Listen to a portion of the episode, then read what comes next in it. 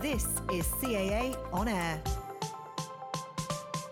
Hello again, everybody. Welcome to the next edition of CA On Air, the podcast from the Civil Aviation Authority. We uh, have an innovation theme today. We've got quite a few guests to uh, fit into the programme, and to help us do it, um, I'm Jonathan Nicholson from the communications team. And today, to help us, I'm also joined by Nathan Lovett from the communications team. Hi there, looking forward to it. So, today we're focusing on what is, um, I guess, one of the most important topics for the future of unmanned aircraft and the, the greater air traffic system, I guess, uh, and that's unmanned traffic management, or as lots of people refer to it, UTM. We do love our acronyms in aviation. As I say, although primarily it's looked at and spoken at from a, an unmanned or drone perspective, it does have huge implications for all areas of traditional aviation and air traffic control, and some of our guests later on will, will talk about, about that as well. So, initially, we to help us sort of get our heads around what UTM is, we're joined by James Bell, who's acting innovation strategy lead in our reasonably new innovation team. We keep saying new innovation team, but it's been around for a, a year now. Uh, so, Nathan and I will be talking to uh, James. Then later on, we're joined by Mark Westwood, one of our guests from Connected Places Catapult, and also another Mark, Mark Watson from NATS, the Air Traffic Control Body, or ANSP, um, as technically they're known. So, James, welcome. Now, anyone who sort of hangs out, if that's the right word, with the drone community, particularly the mm-hmm. commercial mm-hmm. drone community, uh, for any length of time, you come across people talking about UTM and going, this is going to be the game changer. This is going to be amazing. They put it in the same kind of category as beyond visual line of sight as some of the things that will really unlock the future.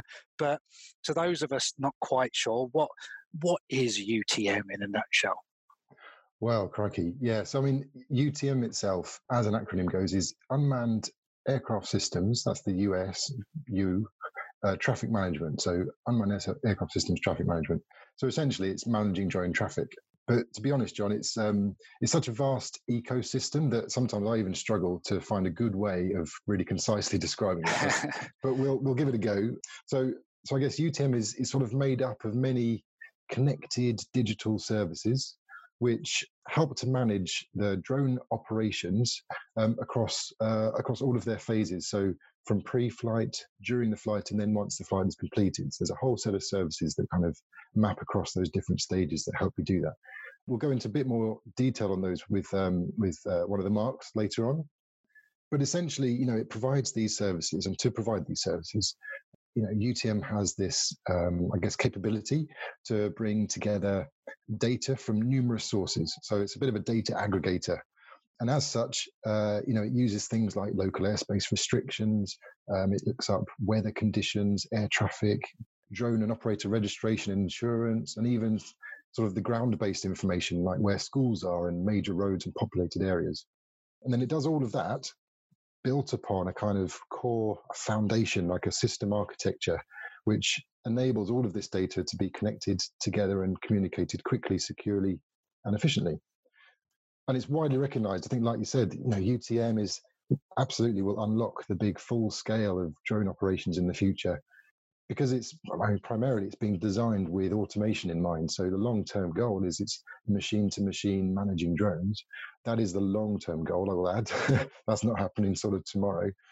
But I think most importantly, from the CA's perspective, you know, it will enable drones to operate safely, efficiently, and, and economically within our airspace. Hi, James. So, um, should we view UTM as a one size fits all for, say, the whole country, or could we see various different interpretations depending on what the requirement is? So, I guess, I mean, there's a number of different views worldwide, um, but in practice, it can be many things. It's it's actually quite a flexible concept, and the way it's being designed is quite flexible. So, so it could be, you know, a single private network, if you like, just for a specific purpose. So, taking the, the classic example of, of drone deliveries, so a, a, sort of commercial package delivery, perhaps across a small town, you know, the UTM system would coordinate those flights of, of multiple drones at a time for that company. Alternatively, it could be location specific, so perhaps controlling the access to low level airspace um, over a, a, city or, or even around an airport. Um, I mean, these are just some examples, but you know, in theory, it could be a nationwide, all-encompassing sort of coordinator of all drone flights. But this is, I think, probably less likely because of the the complexity and the sort of cost versus benefit on that.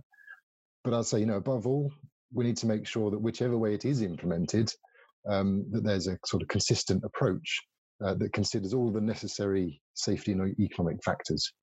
Now that that sounds very sensible, and and and I think I've heard other people talk about the chunky sort of separate it out rather than the initial kind of whole country thing. But mm-hmm. when when I've heard people talk about UTM, they always talk about sort of big commercial operations, drone users, is is that really where and if it is that's great because that's one of the areas that we need to address but is it really just for those big commercial operators or will we see utm eventually drop down to be a useful everyday thing for smaller operators and even sort of enthusiasts no it's a good question i mean there's well, we'll, we'll hear from the Connected Places Catapult later on. Um, they're going to talk to us, you know, really about that uh, the impact of UTM on the on the sort of drone market and for drone operators. Um, but I think just I, I, guess quickly, you know, it's it's it's absolutely intended to support everyone.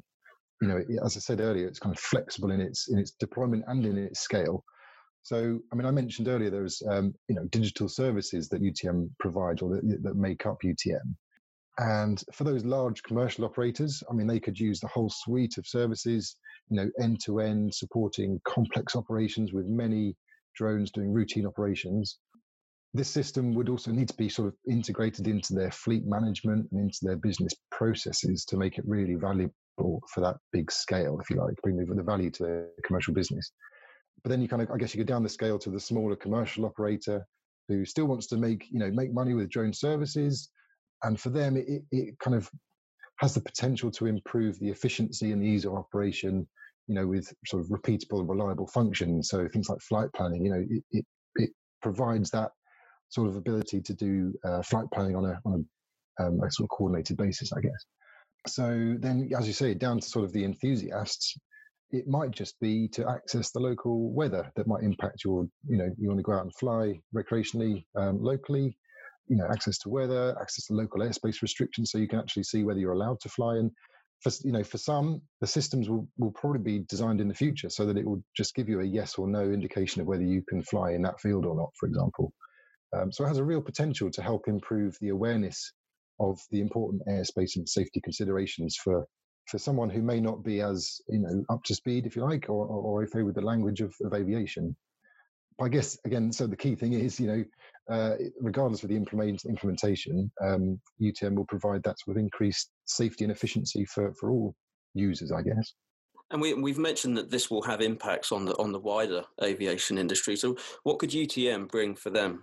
So, I, I guess as I said earlier, you know, UTM enables drones to be integrated safely into the sky, and that's that's the big sort of headliner.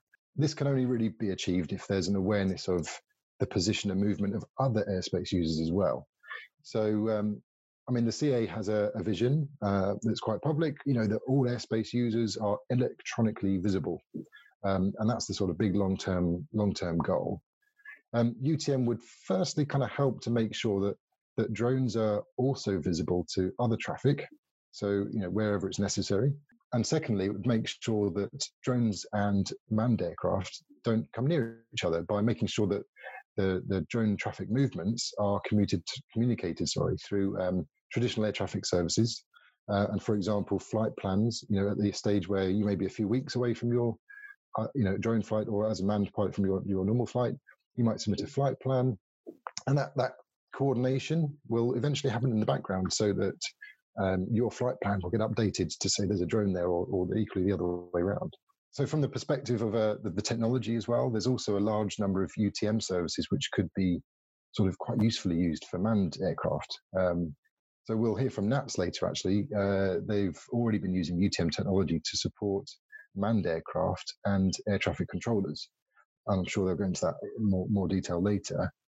And I guess we expect to see air traffic, you know, traditional air traffic uh, management services being strongly influenced by UTM technology into the future um, and sort of heading towards that more digital and more automated um, you know, system that I sort of described earlier.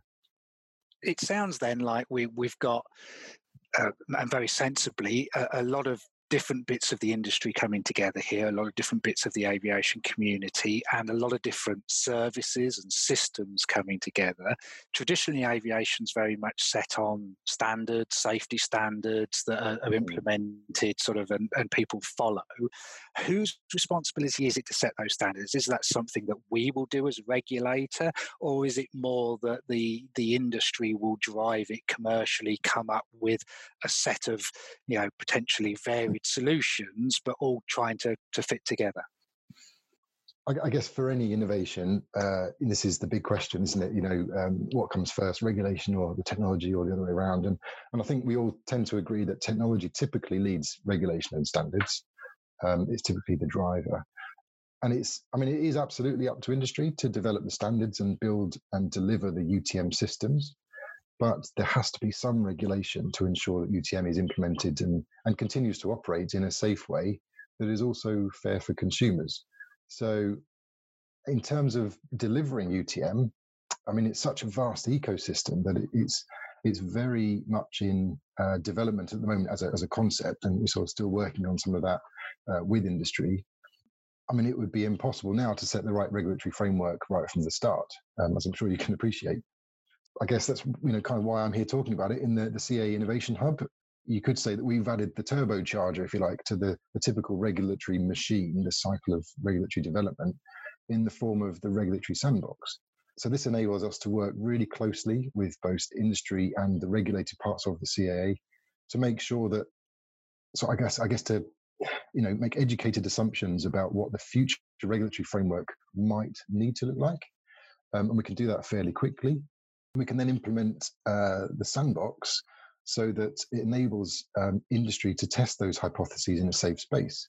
Uh, and that allows us to rapidly feed back evidence that they can generate within months or you know six months or whatever back into the policy and regulatory development. So typically there's a lots of consultations and things that happen and, and that's you know the perfect it's been that's how regulation has developed you know for, for for decades but you know adding on that i'd say the turbocharger of the sandbox we hope that we can sort of speed that up so so um, to get back to your question, I guess you know we're, we're, we're planning to set up that UTM sandbox to work with industry to sort of test those regulatory frameworks, um, see what works, see what needs adjusting, and then sort of iterate around that loop. Um, and then the industry can take that expertise and evidence gained from the testing to support the new standards for the whole sector. I guess, and staying on the subject of standards and how this is going to be supported and, and organised. I mean, we know that aviation is tra- uh, traditionally an international industry, so are we going to see countries working together on developing these standards and implementing them?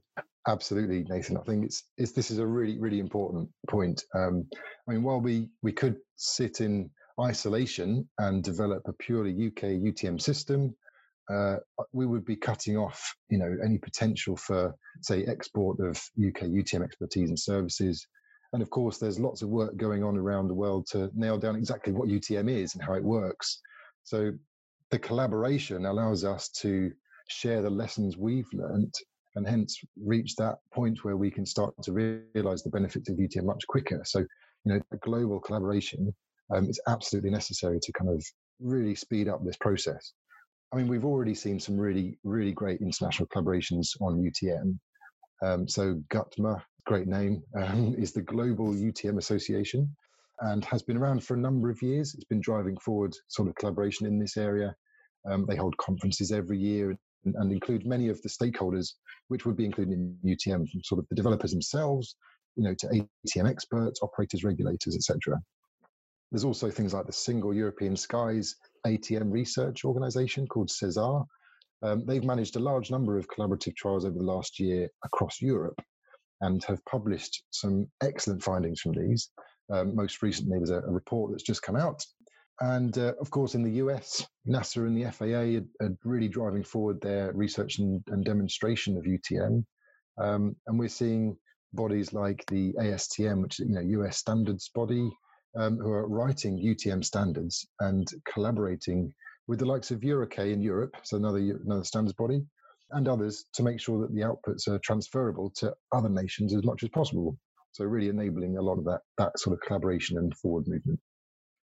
It sounds like there's a huge amount of work going on here across the world, yeah. which which kind of kind of brings us to the like the billion dollar question, which is, you know, everybody's sitting there, I'm sure, listening to this going, that all sounds amazing, but when's it going to happen? When? Mm. What kind of timetable are we looking at here? To uh, again, I, I guess that's going to be a phased implementation. There's going to be trials, I I would think, but when when are people going to physically see some kind of UTM in this country? Well, I think yeah, absolutely, John. That's that is the good question, um, and I'm going to purposefully avoid giving a very clear answer, as with always. But I think there are some there are some basic services available now. There are sort of front-facing websites that you can go on and look at um, and see for yourself how the stuff works. Um, and I think we'll we'll hear a little bit more about these later. But there's still a way to go, I think, before we see more complex, you know, f- properly integrated UTM services in regular use. And I think it's these longer term milestones which will really be delivering true full benefits of UTM, say for those big businesses and the smaller businesses that I mentioned earlier. That said, I mean, I expect you know the pace of development is only going to increase over the next couple of years. Um, we're seeing a lot of effort going into the development of the system and sort of regulatory frameworks at the moment, alongside actual research and live testing you know, we hope to join this effort shortly with our UTM sandbox, but we're also working with industry at the moment to understand what their roadmap is and what they want to achieve over the next few years so that we can help best support that um, in terms of sort of development and implementation. And then there's also the UK government's uh, Future Flight Challenge, which is on the horizon, um, which will drive much of this forward because it's that's it's a large part of what it's all about. So I think there's a lot that's going to contribute to this over the next few years. And like I say, I think that pace is going to accelerate. Cool. Oh, thank you for that, James. That's a that's a great intro to help us get our heads around what UTM is. Um, so we're going to talk to NATS in a minute, and first Connected Places Catapult. Just briefly, where before we speak to those those two marks, where where do those mm-hmm. organisations fit into this into the picture? Absolutely, John. So uh, so, like you said, uh, Mark Westwood joins us from the Connected Places Catapult. He's been working with uh, UTM for a long time. Um, the you know, and, and the, the, Connected Places Catapult previously the Transport Systems Catapult. If people haven't heard of either of those, they've been working with industry to deliver a a UK framework for UTM. So it's you know, our airspace is different. Our airspace users are slightly different. So um, adapting what those lessons learned from international research, you know, and, and, applying those into the UK. So they're doing some really good work on that piece of work sponsored by the Department for Transport. Um, and he's going to give us more detail on how UTM could impact drone operators. And then Mark Westwood, sorry, Mark Watson from uh, NATS, he's our colleague from NATS. He's leading uh, the development of their role as an air navigation service provider. So, your traditional air traffic management. They have a key role to play in making sure that UTM is developed in partnership with ATM. Brilliant. Thank you, James. So uh, let's move on to the first of those marks then. That's uh, Mark Westwood from Catapult. From air traffic zones to controlling drones, this is CAA On Air. We're now going to look at what UTM means from the drone market perspective. Joining us now is Mark Westwood from Connected Places Catapult. Welcome, Mark. Thanks for joining us. Can you talk us through what Connected Places is and what your role is there, and particularly what your interest in UTM is. Well, yeah, and perhaps I'll just start with a, a quick word on the the catapult network. So there are there are ten catapults uh, in the UK, and it's they're part of a network that's been set up by government uh, around where we see exciting new market opportunities. Um, and really, our role is to help the UK capture those exciting new market opportunities. Um, and as connected uh, connecting places catapults you know, we're looking at all different types of technology that can help transform the way we live, the places we we work in, how we travel between them, um, and you know the, the overall impact on our daily life. And one of the areas that we've looked at over the last few years and identified as a, a significant global growth market is drones. And our work has started off um, looking at some of these, what I would describe as first of a kind deployment of drones. And as the technology is developing, um, we're now increasingly looking at how we develop technology and support technology development to let the market grow at scale. And that's really where our interest in UTM comes in. And just to add that the the our catapult, like all the uh, catapult network, we're we're we're not actually, although we've been set up by government, we're not actually part of government. We are neutral, independent, non-for-profit, and it's our role really to grow the sector. So we work with uh, collaborators across the sector, from you know academia through into all different types of industry uh, and government itself. That's great, thank you. And can you talk us through why UTM is important for the drone market? This really comes back to the challenge of scale up. So we already have um, quite a thriving drone sector here in the UK, and that's all, or the majority of that is uh, operators who are uh, operating visual line of sight. Now we see the, the next big growth opportunity is moving to beyond visual line of sight, and that's going to involve a, a much greater number of platforms. And traffic management system is a key tool to enable us to scale that up safely. So, Mark, um, it's great to hear about that uh, this, the scale up that you're talking about there. I guess looking to the future, how will UTM affect uh, different types of drone users? Well, I mean, let's, let's start with the, the commercial operators um, first. Now, you know, I think what's really important for commercial operators are things like you know efficient operations. They know that to operate at scale, they need to be able to you know achieve transparency, efficiency, and you know they need to be able to interact with other other users. And a UTM is a key tool to making that a commercially efficient solution. Um, and it's also a really important means for them to comply with whatever different types of regulation or different aspects of their their process and their their their safety um, processes, you know, to underpin all of those things and give them a, a tool that helps deliver that efficiently. And then we've got a, you know other categories of users as well. So you know recreational users, um, of which there are you know an increasing number. I'm sure we're all familiar with the platforms that you can you know the capability of some of these platforms that you can just buy in the shops these days.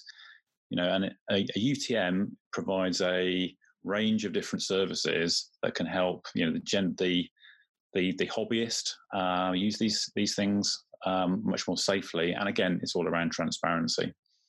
And then perhaps we might consider um, the public use of drones. There's lots of different uh, interesting and emerging examples of how drones can be used by the emergency services, for example. Now, a UTM again gives them a really key tool to help them use those systems safely, efficiently, and transparently. Great. So, a lot of definite benefits in terms of the future of UTM. What does UTM mean right now in terms of are there any benefits for someone operating a drone within visual line of sight right now? I think there's, um, I think all the things we've, we've talked about um, just in, in, that previous section around, you know, things like transparency, for example, is a is a benefit that's equally applicable to people that are operating um, visual line of sight. Um, having a consistent and reliable source of information for you know things like local airspace restrictions, um, for any kind of traffic that might be operating in their area. You know some of the capabilities that um, people can access today through you know tools like the the drone assist tool that NATS provide. You know has some of the sort of cut down features of of a UTM. Um, so I think there's benefits not just for those that might wish to operate beyond visual line of sight. There's also benefits for the um, visual line of sight operators. And I think one thing we shouldn't lose sight of here as well is that the you know, UTM will be will be built with a you know a high degree of automation. It's a it's a digitized system, and it enables us to explore new ways to safely manage you know air traffic um, that will no doubt have significant rollover benefits into the um, the manned uh, traffic sector in the future as well. That's great. Thank you very much for giving us a window into what this means for drones. Really appreciate your time on this, and thanks again for joining us. Thank you very much. CAA on air. So, traditionally, we think of aircraft in the sky being directly looked after by human air traffic controllers, working for what we in the in sort of industry refer to as air navigation service providers. Now, the UK's main one of those is our air traffic control body, NATS, um, but they also have a huge interest in, in UTM and the future of UTM and how it gets developed. And, and I'm pleased to say we're joined by Mark Watson from NATS, who's one of the leading guys there on, on what they're doing with UTM. Um, so, uh, welcome, Mark. Thanks very much for joining. So, from an ANSP perspective, tell us briefly what NATS does uh, generally, and and then why you're really interested in in drones and UTM. Hello, everybody, and thank you, Jonathan. Um, yes, thanks for the opportunity to speak today. So, um, many people would be familiar with the images of air traffic control up at control towers like at Heathrow and Gatwick and major airports, and dealing with the business of getting aircraft onto the runway, off into the skies, and then back down again. But of course, um, it's much more complicated than that beyond the airports as a whole uh, airway structure network, a route network that connects the world, uh, where air traffic controllers help keep aircraft safely apart and uh, navigating on the way to the destinations. So that's the sort of role broader than what um, the general public might think of us doing just at airports and where we extend our services to. Um, so drones, why are they so important to us? Um, no one could have missed not only the bad news sort of stories that we might hear about drones, but no end of amazingly good news stories about um, uh, excellent uses of drones from the current circumstances and uh, coronavirus and, and drones for good for whether it be medical delivery services uh, or helping the vulnerable or great industrial and uh, industrial uses of infrastructure inspection and so on where you can take people out of harm's way. And all of them are using that precious airspace that we've got around us uh, so why it's important to us is to ensure we can help and play our part in continuing to keep that airspace uh, safe, because safe in everything we do. Uh, safety is, of course, our number one priority. Not only with the existing airspace users, the manned aviation, commercial airliners, general aviation, and so on, but also with these new uh, airspace users of drone operators. Um, so that's very much why we're interested in the emergence of drones and how we can play our part in helping establish that whole new uh, economy and all the benefits that it can bring to society. Thanks for that, Mark. And you know, absolutely, we we totally agree that we need to make sure that drones are integrated in a really safe way. And so it's really good to hear that. I guess in terms of you know UTM, we've been we've been speaking through this podcast about the the background of UTM and some of those the fundamental aspects of what it means. But what does it mean for for NATS? UTM, um, UAV traffic management, uh, unified traffic management, traffic management of, of things in the air, very much at the heart of what we do with air traffic management. So looking to see how the airspace with the increasing number of flying objects, whether they be drones, whether they be manned aviation, how the traffic management and coordination of all those uh, flying uh, activities take place and the safety that comes with it. That's very much uh, first and foremost our interest. But along with that, with the modern modern digital economy comes automation, and uh, most of these UTM solutions that are being proposed are automated-based solutions. How can we learn from that automation to help bring uh, the benefits of automation, whether it be uh, reduced workload or improved uh, repeatability and safety. How do we bring that automation into the uh, air traffic managed world? Uh, and benefit that way as well, not only in the benefits to the uh, flying drone uh, side of the world. Thanks, Mark. Uh, that that makes sense absolutely to why an ANSP would be involved. So um, we've been asking everybody the sort of the six million dollar question about when you think some of these things might start to happen in the future, and indeed what NATS is doing today to sort of get into that UTM world. Yeah, that that is indeed the main question, isn't it?